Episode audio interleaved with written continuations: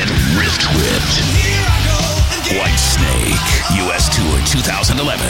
Trib Total Media Amphitheater, August 16th. With special guest, Mr. Big. Tickets on sale now at all Ticketmaster outlets, Ticketmaster.com, or by calling 1 800 745 3000. The new album, Forevermore, available everywhere now. For more, see whitesnake.com. Produced by Drusky Entertainment and Pittsburgh Concert Group. What's up, everybody? This is Sully Erna, and you are tuned into Iron City Rock. Hi, this is Carmine Appice, and you're listening to Iron City Rock. All right, Pittsburgh! You wanted the best! You got the best!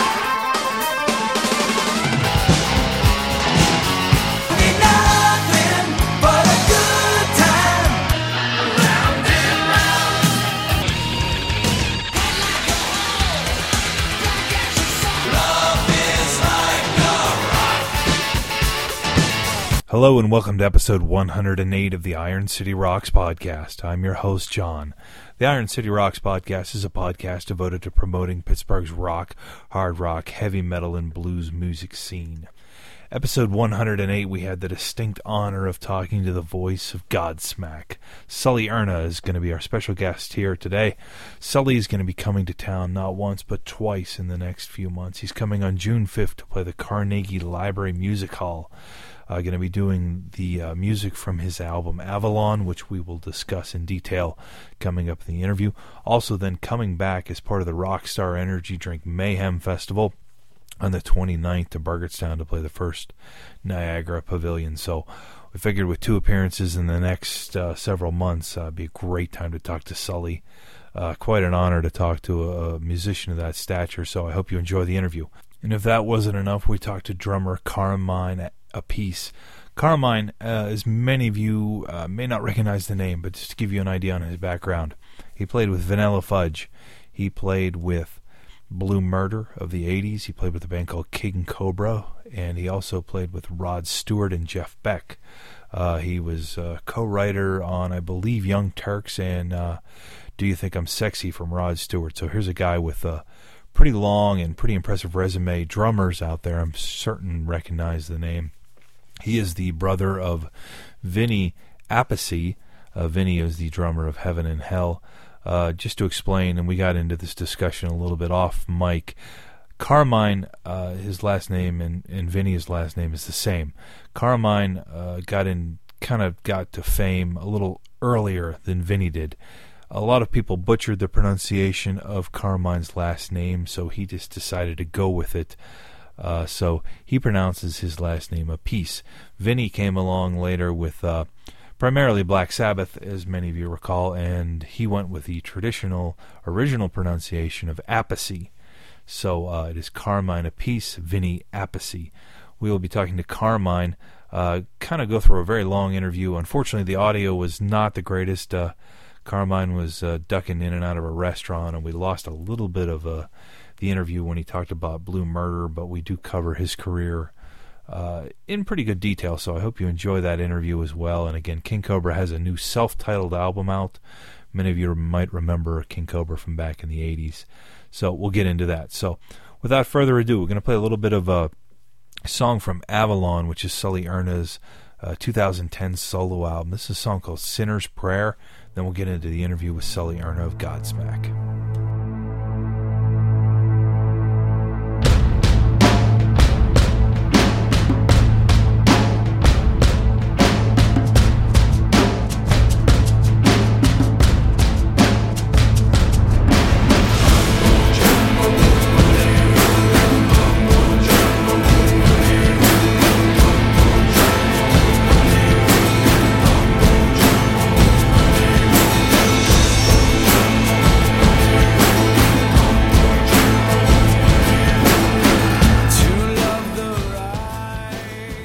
Gentlemen, with great pleasure, I welcome to the show from Godsmack, Sully Erna. How are you today, Sully?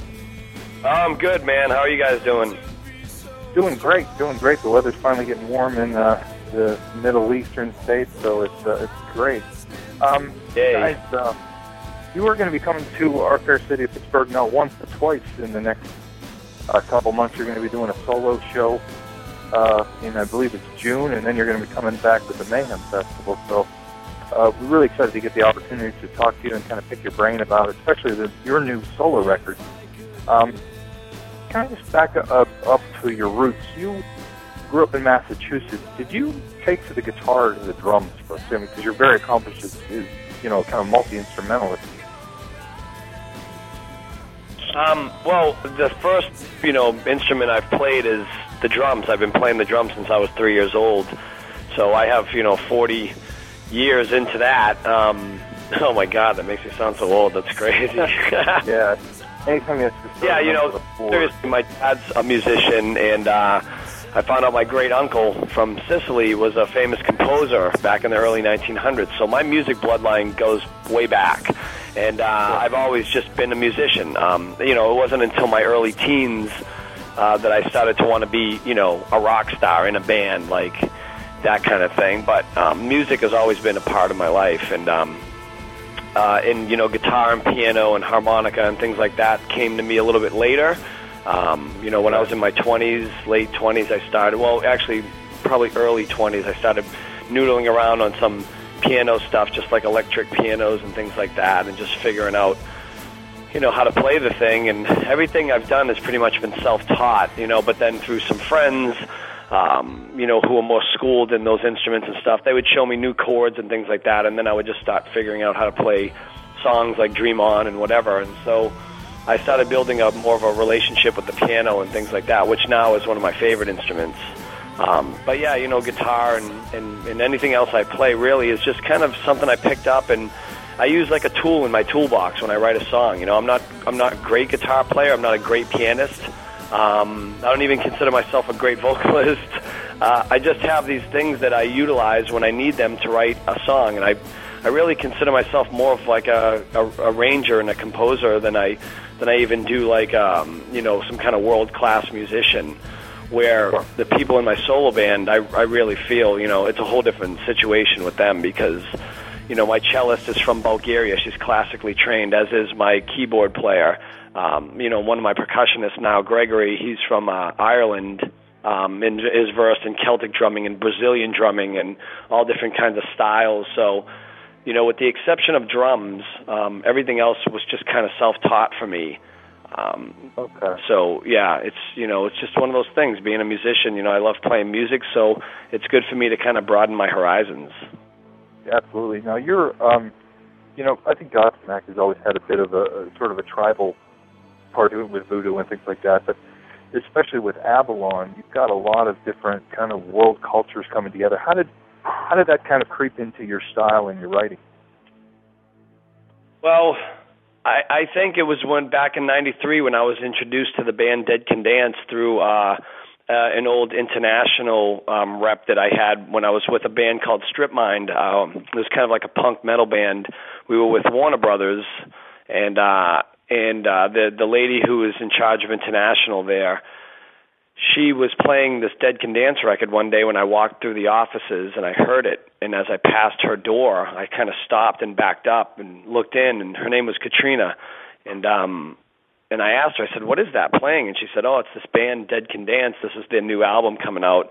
You know, they've been out for a little while, but they kind of have morphed into this new sound thing. And it was a record called Into the Labyrinth, and um, and it was a song called Yulunga playing, and uh, and ever since that song, I I was hooked on them. Like I, it just really changed my whole perception of music in a sense because it was so pure and organic and, and spiritual and all hand drumming and this beautiful girl named Lisa Gerrard singing and um, who a lot of people probably even know and don't know they know because she's in so many movie scores. She does so many scores. She did the score for Gladiator. She's she's she's in like just tons of movies and you know they may not know who she is by name but when you hear her voice you go oh of course you know? You recognize it immediately. So for me that band really changed you know me musically in a lot of ways and from there I really became you know a lot more in tune with like hand drumming and more earthly kind of rhythms and and percussiveness. And I started writing songs like Voodoo and Serenity and uh and songs like that came about and so it really tapped into like a more spiritual side of me musically And then Right. from there, you know, ob- obviously over the years, just being a musician, I would write different pieces of music that I just knew weren't going to quite be right for Godsmack, even in an acoustic fashion. So I would um, just kind of tuck them to the side, and when the opportunity was right, you know, I put together some of these pieces. I brought in these different musicians, and we started to kind of very organically create this new project. And uh, and that's where we're at right now. And you know, and the record is just based off of all hand drumming. And when you hear a flute, it's a flute. When you hear a cello, it's a cello. It's not synthetic instruments. So um, It's- probably what I'm the most proud of in this project is that everything is very true to what the sound is. Yeah, very organic. Now, did you was this kind of your first foray in, into kind of doing this sort of arranging? I know you you produced the album as well, but I mean, was that particularly challenging to do some of these arrangements for some instruments you may not know how to play? Well, no, not really. I mean, there was definitely challenging moments because you know I was working with a group of people that were so far talent, so far beyond talented than I mean. Like I said, I feel my strength has been in producing and arrangements and. Uh, you know, I am a good player. I just don't. I'm not like this world class, classically trained musician. You know, so Sure. I, I'm more of a street musician. You know, everything I learn, I learn my on my own. But you know, um, I've always produced even the Godsmack records and and wrote you know majority of that music and stuff like that. So that's something over the years I've just grown to get a little bit better and better at, or at least I should say comes more naturally to me. Um, But working with this group of people was challenging because um but it was challenging in a very inspiring way not in a difficult way. It was just um it was very exciting to be around new instruments and new types of musicians and seeing their influences and what they brought into the table and then kind of hearing those sounds and those scales and those melodies and kind of weaving them into what we were doing um was was a really really wonderful experience for me Yeah, you've got to be kind of like a kid in a candy store with having all these different, you know, tools on your arsenal to write with. Um, were you um, surprised at the success the album has enjoyed? I mean, did you? Um, yeah, so far, I mean, you know, I'm hoping it gets to much bigger places because I really feel at the end of the day when I listen back to this record now that it's it's such I, I hope I'm not speaking too prematurely, but there's some pieces on this record that really do feel timeless to me. And I hope it goes to that place. I hope it just has longevity and I hope the masses are able to hear this. I hope it spreads like a virus um, because I really am super proud of this record. But more importantly, I just think the music speaks for itself, and um, and I think everybody who's come in contact with it really appreciates it and enjoys it. And so it's happening, you know, again very organically, even through you know the the the public. And so um, I, I really hope it continues to spread that way because we are putting together this great live show that we're going to launch on May 13th in Concord, New Hampshire um, and you know we we are going to continue to to kind of um, get out there and uh, and perform this new Avalon show, and uh, and hopefully you know from there it'll it'll kind of even grab more legs of its own and take off. Yeah. Now, are you taking kind of the, the whole show on the road as far as instrumentalists and, and like Lisa, for example, on vocals? Will she be joining you guys? Everybody. It's an eight-piece ensemble in total. Um, Lisa will be there. She's been a key element to this to this uh, project. You know, sounding the way it does. She's an amazing singer, four octave range, just crazy good at what she does. And um, and yeah, the, all the originals that played on this record will be there. Um, Yeah. and so, and along with that, you know, we're putting together this really cool lighting package and a really beautiful video production. And I want to really take people on a journey, on a musical journey, and have them experience what a gift music really is to all of us. And Yeah. this isn't about you know pyro and jumping off drum risers and all that stuff. This is really about coming into a theater and watching a really beautiful performance and taking people through this you know musical experience. Now, how is it? Um, is the experience as enjoyable? You hear a lot of musicians that have achieved the level of success you have that get to go back and do theaters that fall in love with the experience. Has that been kind of your take on it? That it's kind of neat to get back to a smaller venue? Oh yeah, it's always kind of cool to go back and be more intimate and get closer to the audience and really touch them on an emotional level. So I don't think you can do that sometimes in big arenas and in stadiums, but you know, this isn't that thing anyways. Like even I got to tell you, you know, it's a hard it's a hard thing to say because who doesn't want it to get as big as it can get? But even if it grew to be a stadium act, which I don't see it becoming, I don't know if it would translate as well as it would in a theater. This feels more theatrical. You know, I could see this going into five, even up to 5,000 seat theaters. But I feel like beyond that, it might get lost in translation because it's a very intimate and personal kind of performance.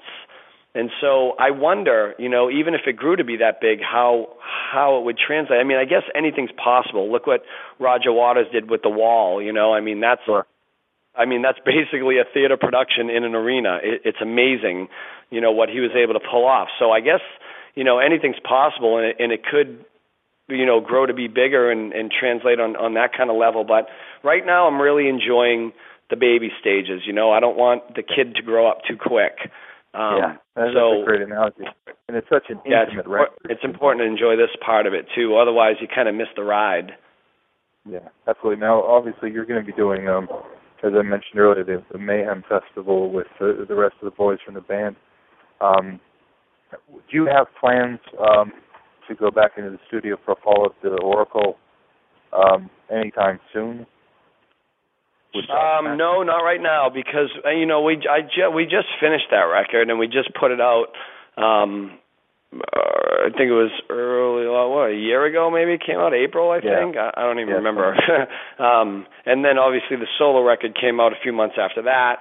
And um, you know that was a lot of writing between the solo record. That took a year of writing and recording just to get that right, and then Godsmack was like six months of that. And uh, you know, I, I I continuously write. I sit home and I'll play my piano. I'll play an, an acoustic guitar, whatever, and I'm always tucking away ideas. But to really get focused in writing mode, that's a, it's a whole different kind of mentality you have to be in. And I, it would kind of defeat the purpose if we did all this work and didn't take time off to just enjoy the tour now. And that's kind of the reward from all the hard work that you do. So right now, the answer is no. I'm not writing. I'm just kind of enjoying you know, getting out on the road and and performing the stuff live, and you know, just kind of, uh, uh, Yeah, just just enjoying that moment. I need that, you know, I need that kind of release. yeah, and, and the good thing is you've got kind of the best of both worlds because you've got this intimate personal album, and you've got you know a, a great hard rocking album like the Oracle to go out and you know do the arenas and things like that. So you've got two great releases to, to draw from. Great, Sully. Thank you so much for taking the time on your schedule to do this. I appreciate it very, very much. Sure, man. You have a great day. Hopefully, come and uh, see you on the road somewhere and have a beer with us. All right, man. Take care. All right, bye. He has returned. Danzig. The Death Red Sabaoth Tour. Leave the poser rock behind. Come see the real deal. There is only one Danzig. The Death Red Sabaoth Tour with special guests Devil Driver and Two Cents. Friday, May 20th, 7 p.m. at Stage AE. Tickets go on sale Friday, March 5th at 10 a.m. at all Ticketmaster locations. Charge by phone at 800 745 3000 or online at Ticketmaster.com. For more information, visit PromoWestLive.com. The new album, Death Red out now. The unrivaled master of dark rock, Danzig. The Death Red Sabaoth Tour. Brought to you by Promo West North Shore and Opus One. Hails, Iron City Rocks listeners. I'm Dario Psycho, and I am co hosting two of the shows here on Focus on Metal Network. I'd like to invite you to join us. We have shows available every week, and they range from classic metal shows to the most extreme ones, and another show that is somewhere in between. If you're interested in discovering new music, perhaps some forgotten classics, learn something about extreme or modern metal, if you want to catch up on the news, some fun stuff, a lot of engaging conversations, and killer interviews, join us. You can find us at focusonmetal.net. Thanks so much. And now back to John. Our story begins in a little place we like to call paradise. The legacy continues. Meatloaf, the Hang Cool Tour, July 28th at Trib Total Media Amphitheater.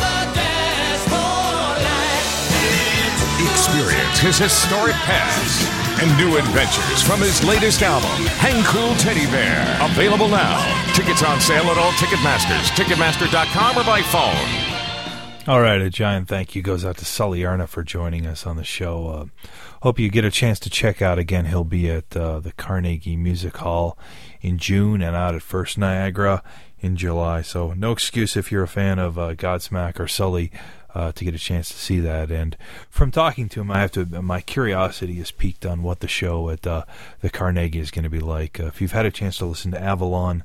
I think you know what I mean. It's very atmospheric, and I think it could be a really, really cool evening. And his explanation of the lights and things make it sound uh, like it could be a really uh, a great show. So, without further ado, we're going to get into an interview with Carmine Appice. Again, Carmine uh, got to start Vanilla Fudge. Uh, Rod Stewart, Jeff Beck uh, went on to play with King Cobra, Blue Murder. Uh, does a uh, show kind of uh, in the vein of the show Stomp. He does a show drum called Drum Wars with his brother uh, Vinny Appice, or I'm sorry, Vinny Appice. Even I get them mixed up. So, without further ado, we're going to get into interview with Carmine Appice. Talk to me, talk to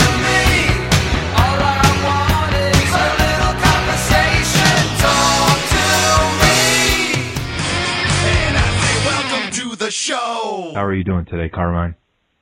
I'm okay. How are you doing?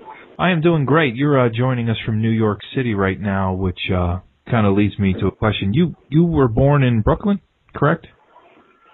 Well, I, was, I grew up in Brooklyn. I was actually born in Staten Island, but Okay. I was only there for the day. I went to Brooklyn and stayed away. Now you have My father was in the Coast Guard, so I was born in the Navy Hospital in Staten Island. okay. Now you have um, what is widely kind of considered to be the premier hard rock drumming style. Um, do you want to talk a little bit about how that style developed and, what your influences were? Well, my influences were Gene Krupa and Buddy Rich.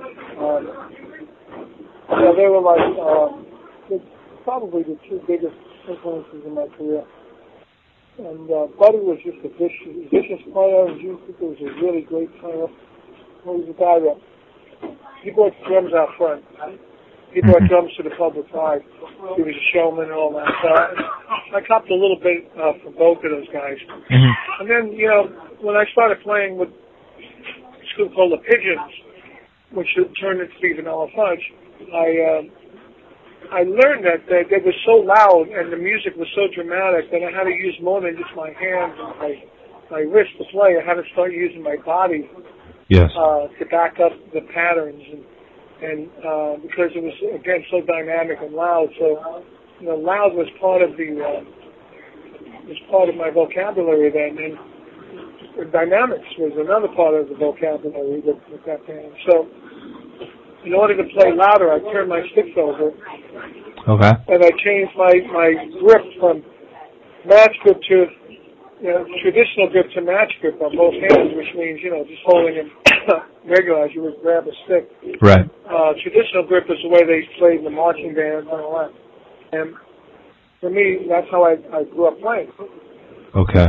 So um, when I started playing, you know, with Vanilla Fudge and Pigeons, it was just so loud that I had to really put in a lot of heavy into it. Now I'm using my arms and my leg instead of keeping my foot down with the heel down. I was lifting my whole leg up to hit Okay. the pedal. And eventually I ended up getting big drums and and playing really powerful with a lot of body movement, a lot of sticks very high in the air, coming down very heavy. And this was my style. And I didn't know that this was going to develop into the sort of the template of what a rock, heavy rock drummer was going to be. Yeah. I was just doing that and stuff out of necessity, you know. yeah. You. And you- that's what it ended up being. And you know, I created something without knowing it. yeah. It really be, became a very you know physical. You got to have obviously very good cardiac conditioning to to be able to do that style of drumming. Right. And then and then I added the showmanship to it, and that, Yeah. you know, really the spin on it. You know? Yeah, which was good. Now you went from Vanilla Fudge, obviously, to to a band that maybe doesn't get the, the credit it deserves, Cactus. Can you just briefly describe what what led you to go from Vanilla Fudge to Cactus?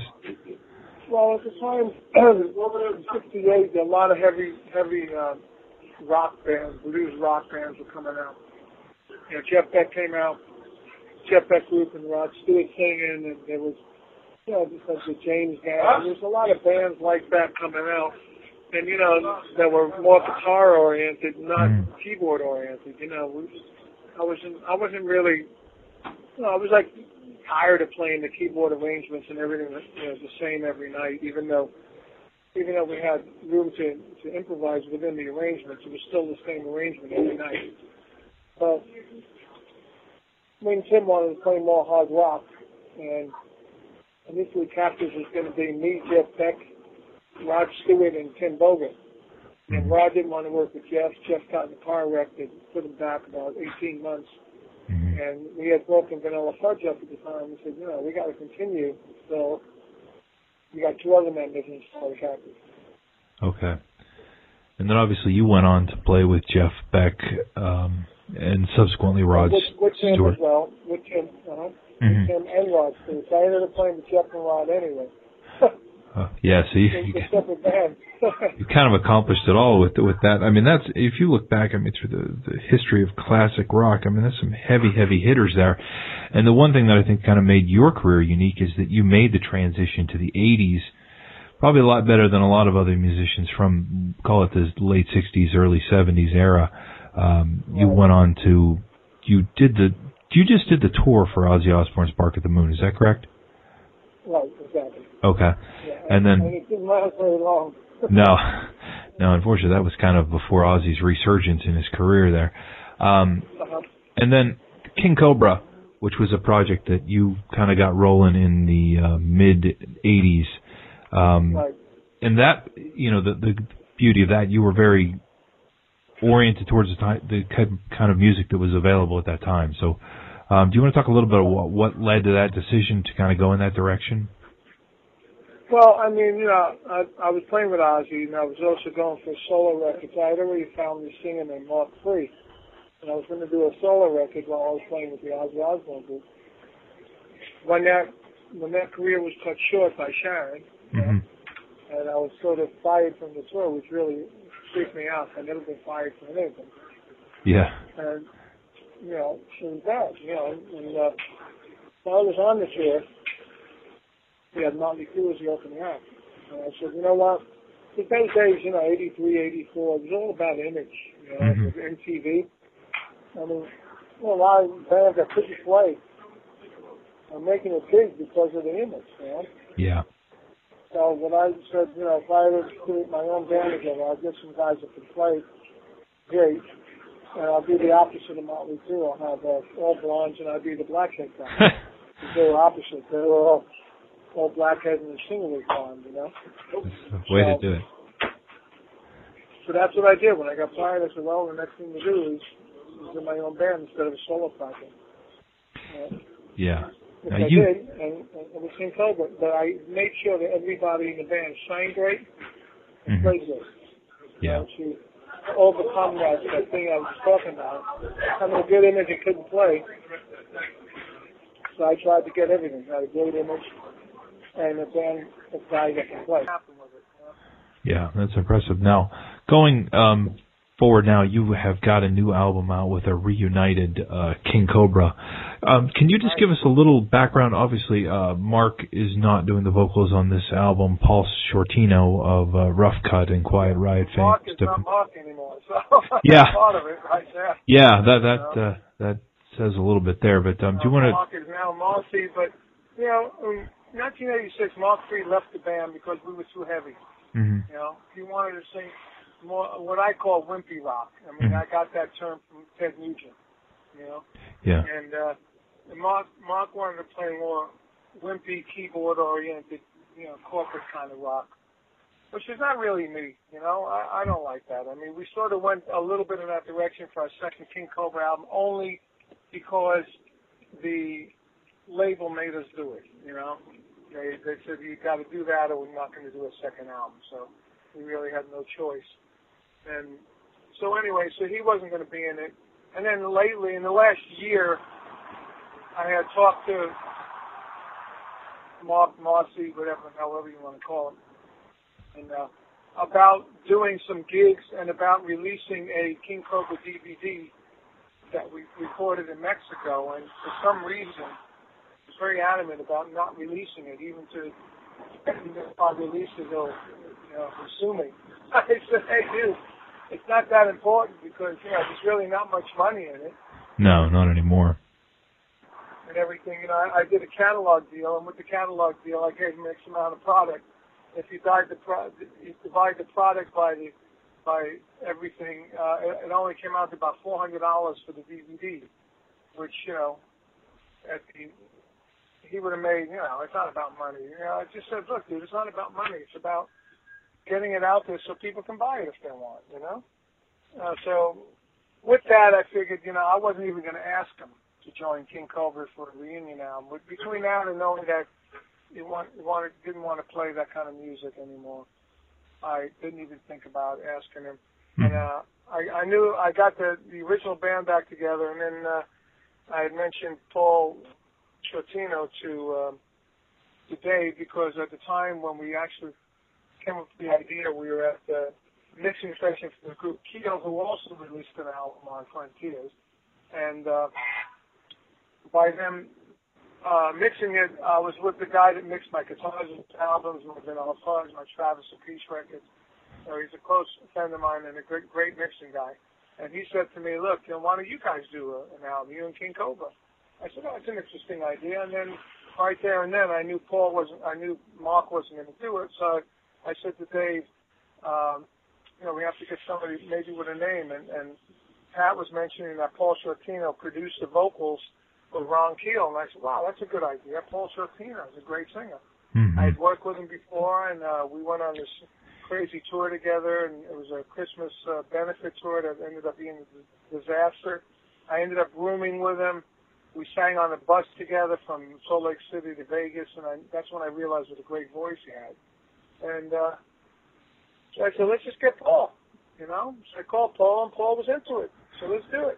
And you know, and quite honestly, we couldn't have done it with Mark Free the way we did this album because we did this album totally on the internet. Oh, okay. You know? We Pro- weren't even in the same room. Was this The a pro? time we got in the same room was to do the pictures. Was this a Pro Tools project?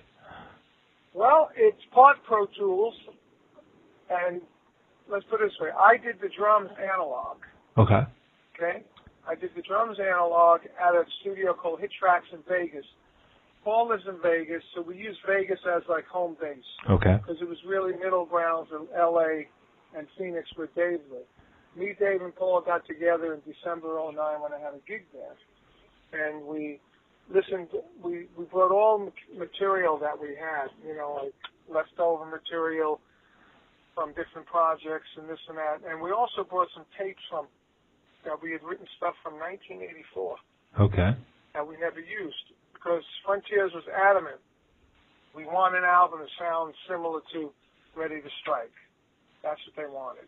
So we said that's no problem because me and me and Dave were very uh, involved in the songwriting in those two projects. You know, this one and the other one.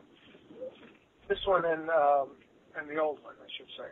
So that's what we did. So we got together, and then uh, once we knew what songs we were going to do, then Dave started the ball rolling by putting those songs down, rhythm guitar wise, um, with a click track.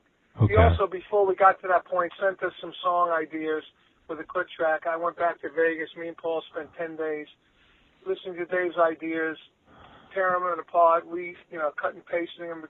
Now, Paul's a great Pro Tools engineer, and so is Dave. Mm-hmm. and both of them are, are really good producers in their own right. So that's why Paul was so important in this project, not only as a vocalist, but as an engineer. So I would go to Paul's house and we'd take Dave's ideas. Sometimes we'd cut and paste them, we'd cut paste this to that, and, you know, move it around. And once we got the arrangement together, we put down vocals and background vocals and lyrics. that they might have, you know, come up with a, they might have come up with a, a melody and a, a hook line, and then Mhm. me and me and Paul would finish the song and rearrange it and put it together, and then we send it back to Dave, and then he would actually cut like one guitar of a real good sounding guitar to and send it back. So now we had the real good sounding guitar and we had Paul's vocals. Okay. And then I took that into the studio and put the drums down analog, Okay. okay, on tape through an SSL board at this place, Hit Tracks in Vegas. And this great engineer, Tom Parham, he did a tremendous job with the drum sound. And then, once we did that, then we bounced it to Pro Tools, send it back to Dave, and Dave put the big guitar on, put a rhythm guitar on, and Johnny Rod flew in and ended up living in Vegas. He put the bass parts down in one in one one day one day. I mean, it was amazing. Mhm. And they sent me the tapes while you know through the internet while I was on the road with Michael Schenker. Okay. You know? And then so we finished. We did that. Then we sent the album to Mick. Then Mick, you know, Mick finished his parts and then sent it back to Dave. And then before you know it, we had the whole thing done. You know, and then we needed someone to mix it. So Paul suggested this guy, Michael Voss, in uh, in Germany. So I said, well, you know, why Michael Voss? And he said, well, because Michael mixed and produced my solo album in Germany that did well. On the time, at the time I was on the road with um, with Schenker, his lead singer Gary Barden also had an album being done by Michael Voss. And while we were on the road, Michael Schenker's uh, video, the DVD, was being mixed by Michael Voss, and Paul Shortino was doing some background vocals on the DVD. So it was almost like a family thing, you know, everything Yeah. was connected to each other. So we said, okay, let's give him a shot. So we gave him the song that's not even on the album called Monsters and Heroes. I don't know if you heard about that song. No, I have not. That song was a song that we had for the album. Originally, it was about when you were a kid and you grow up and you know you're like 10, 11 years old. You're looking in your closet and you see monsters at midnight coming out of the black closet or under the bed. And then when you get older, you got all this you know posters on the wall. And there's your heroes. So you got monsters and heroes. You know, so that's Mhm. what it was about. The middle section had you know like uh, Jimmy gave us uh, rainbows. Janis gave her a piece of her heart. And we talked about Keith Moon, John Bonham, and Mitch Mitchell dying, you know. And then the next day, a couple of days after Ronnie Dio died, Paul said to me, "You know what? I'd like to add Ronnie to that middle section." I said, "Great, do it." You know. And then then the next day he said, "You know, I have a better idea. I want to write the whole song about Ronnie James Dio, make it a tribute to Ronnie." Okay. I said, great. So like the chorus will go monsters and heroes, and they'll go wizards, rainbows, uh, wizards, dragons, and rainbows in the dark. Search for the sacred heart.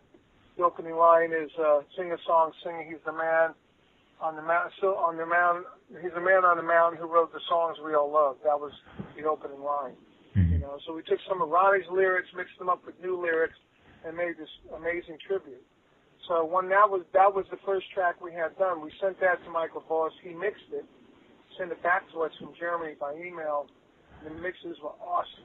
I mean, they were really, really awesome. So we said, okay, dude, you got the job.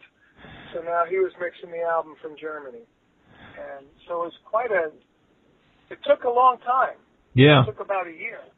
You know, it took a year. We signed the deal probably in I don't know January or February, but we knew we were doing it. We knew we had the deal, and then we we delivered it. Not quite a year. Uh, we delivered it in October, Mhm. November. So it's probably about. It took us about from actual starting the songwriting. It was uh, like February. We got the, the ideas. So maybe nine or ten months, maybe eleven months to do the record. Yeah. Imagine, you know, the money you but save. out much better than we ever thought it was going to be. Sure. It came out much better. Now, how how is a, as a guy who's been doing the record business for you know the better part of thirty, forty years? How, was the experience of Pro Tools to you? And you know, I I think about like when you went into the studio with Vanilla Fudge, to where you're talking about emailing tracks back and forth. Uh, how is that experience? I mean, you prefer it the old way, prefer it the new? know, Fudge was, well, I prefer it the old way. You know, the only reason why we did it this way because there wasn't enough money to do it any other way. Certainly, yeah. you know, I mean, if we had a, you know, budget three times what we had, then we would have flown everyone into town. We would have rehearsed. gone and do the tracks, and we would have had the whole album done within a month. Sure. You know, but by by fact that there's, you know there's no budgets anymore. Yeah. You know, no budgets like we used to have, especially. Yeah. And we, uh, you know, we couldn't do it. So we had to figure out how to do it. And this was the best way to do it. You know, we, we were lucky that we got everybody in town in my house in LA to do the pictures all together. That was Yeah. that took a a lot of coordinating. You know. Sure. Now, do you And, see uh, do you see the band going out on the road at all to do any support for the album? Well, I I don't really know, to tell you the truth, because right now we did a couple of videos that we're you know trying to get edited as soon as possible, and we're you know we're doing all this promotion. And quite honestly, you know the the money being offered for the band, there was only one gig in um, I believe it was in August that was that was um, a decent offer to go on the road. It was a festival with a decent amount of money. Sure. All the other all the other ones didn't even have enough money to pay for the band and the crew to get over there. Yeah. so and today there's no record company involved that'll pick up the uh, the deficit, and I'm certainly not going to do it. I did it in the '80s also. I'm I'm still out 200 grand from the last time. Yeah, it doesn't You know, work. I'm not about to do that. I mean, this was this album was all done for fun. You know, somebody said, "Hey, why don't you guys do a record?" We said, "Hey, that's a good idea." And Yeah. that's really what it stemmed from. Going on the road only only popped up after we did such a good album. Yeah. People were saying, "Wow, we'd like to see you guys doing this live." And I said, "Well, wow, so maybe we should see where we can get together." And then we Yeah. found out that there wasn't much going on. See, I, I- know why because King Cobra in the old days, my the manager I had at the time was involved in in the making of Kiss. Mm-hmm. Now, if you remember, I don't know how old you are, but Kiss in the beginning had so much press, Yeah. and it took them two or three albums to catch up with the record sales to the press. Mhm. You know. Absolutely. And that's what King Cobra was, except we've never had the record company commitment that made us catch up the sales to the press. So we always looked bigger than we were, Yeah. know, as far as sales wise. So that's what happened with King Cobra in the 80s. And now a lot of people know King Cobra, but a lot of people don't know the songs. They know the name. So therefore, when you go try and book it, it's very difficult for a promoter, especially a new, a young guy that, that heard Yeah. the name but don't know any of the songs. I mean, like you can, yeah, you can say, well, I'm going to book Quiet Riot. Oh yeah, Metal Health and Come Feel the Noise. You, you know the song. Yeah. The King Cobra. We, if I saw Na- Iron Eagle, I go, oh, I ne- I never heard that song. Or Yeah. Hunger, I never heard that song. Yeah. Yeah. So it's hard to book. You know. So Yeah. That's so. So we're hoping that people say, well, what is your goal with this album? Our goal with this album is to sell enough records to do another album. Yeah. And, You know, and and then maybe after that album, by next summer, we did another album quickly. We already have uh, drum tracks down for about 12, 13 songs. oh, okay. So, you know, once we, we if we, you know, sell enough on this, and you know, we're already working on new songs. Yeah. Get another album out, and maybe next summer between these two albums, it'll sell enough albums to warrant people to go, hey, you know, we know that this new album did great, we got great reviews, and we sold and made a few, you know, heavy metal charts and this and that, and then we can, uh, you know, maybe do something next year, you know. Yeah, with the proliferation of a lot of uh, you know internet radio stations and satellite radio stations that do more niche oriented music, I think will certainly benefit because when you listen to the album, it sounds very classic, but I still think it sounds very contemporary. It doesn't sound like uh, you guys are trying to invent you know 1986 all over again. So it no, Yeah. I mean, what we did was by using this guy Michael Voss, I think we uh, we gave it a bit of a, a modern technology Mhm. thing because he was very into like cool sounds and and uh, and all that. And, Sure. and you know, I was very blown away when he first. Uh, for this Monsters and Hero track, you should go like to my website, Mhm. com, and it's a download. And I forgot to tell you, the all the money made from that record, and that song, totally is going to Ronnie Ronnie Dio's cancer fund. So okay. Uh, you know, the uh, the word. Uh, you know, the more downloads we got, the more money we can send to the fund. You know, wonderful. Yeah. and, uh, it's And a great song. And Yeah. when, when you hear that song, you listen to the production that the the guy put into the mix, and it, it makes it sound really, really now. It's really cool. You know? Yeah. and that's why we um, because it sounds like the '80s, but it doesn't sound like the old '80s. Just Yeah. the new a new version of the '80s. Yeah, a little fresher. The label loves it. The, the label loves it because it does sound like that, and we love it. We were like, wow. We actually, you know what? When we finished this record, uh, we we were blown away. All of us. We said, man, this thing came out fantastic. Yeah. Much better than we ever thought it was going to come out. You know.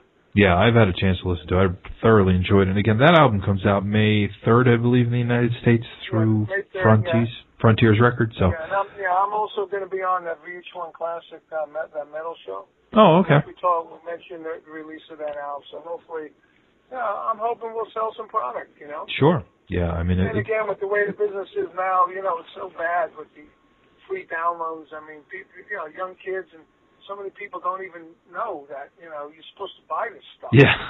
Yes, they actually You put the know, I price. mean, it's happening. Not, not only that, you know, I have a big selling drum book.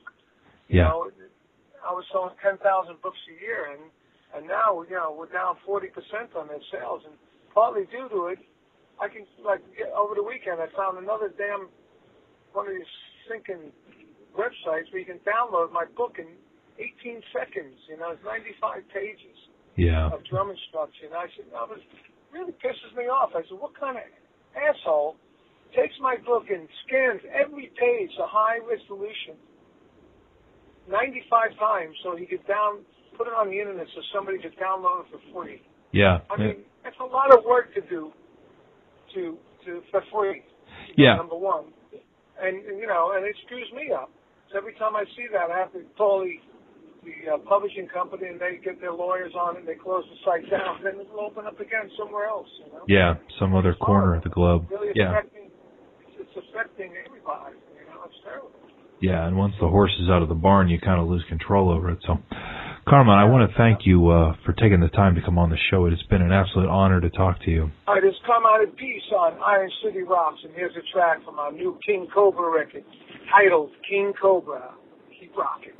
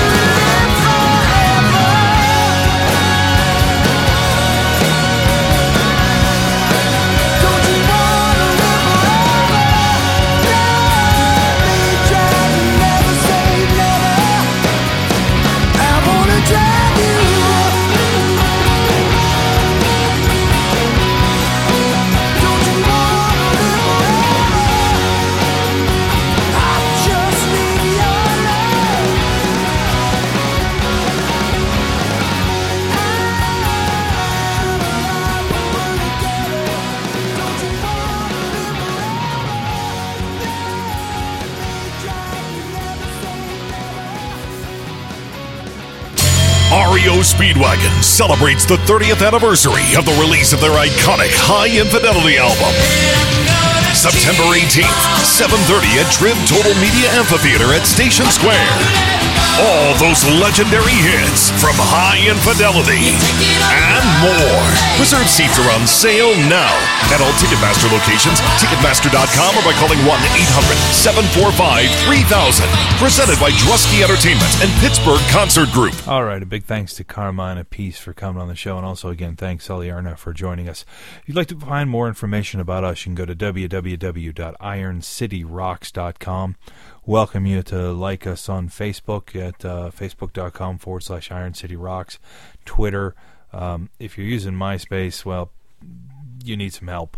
Uh, time to get yourself a Facebook account, but we are on MySpace if you're uh, old school, let's put it that way. So, want to invite you as well. We're giving away a pair of tickets to see Motley Crue, Poison, and the New York Dolls at Stage AE. I had an opportunity to witness firsthand Stage AE the other day, seeing uh, Social Distortion, and I promise you, you won't be disappointed. So, you can go to IronCityRocks.com, enter to win there. We're also giving away a pair of tickets to see the Monkees out at uh, Stage AE as well. So, check out the contest section of IronCityRocks.com. We thank you as always for listening, and we'll see you next time.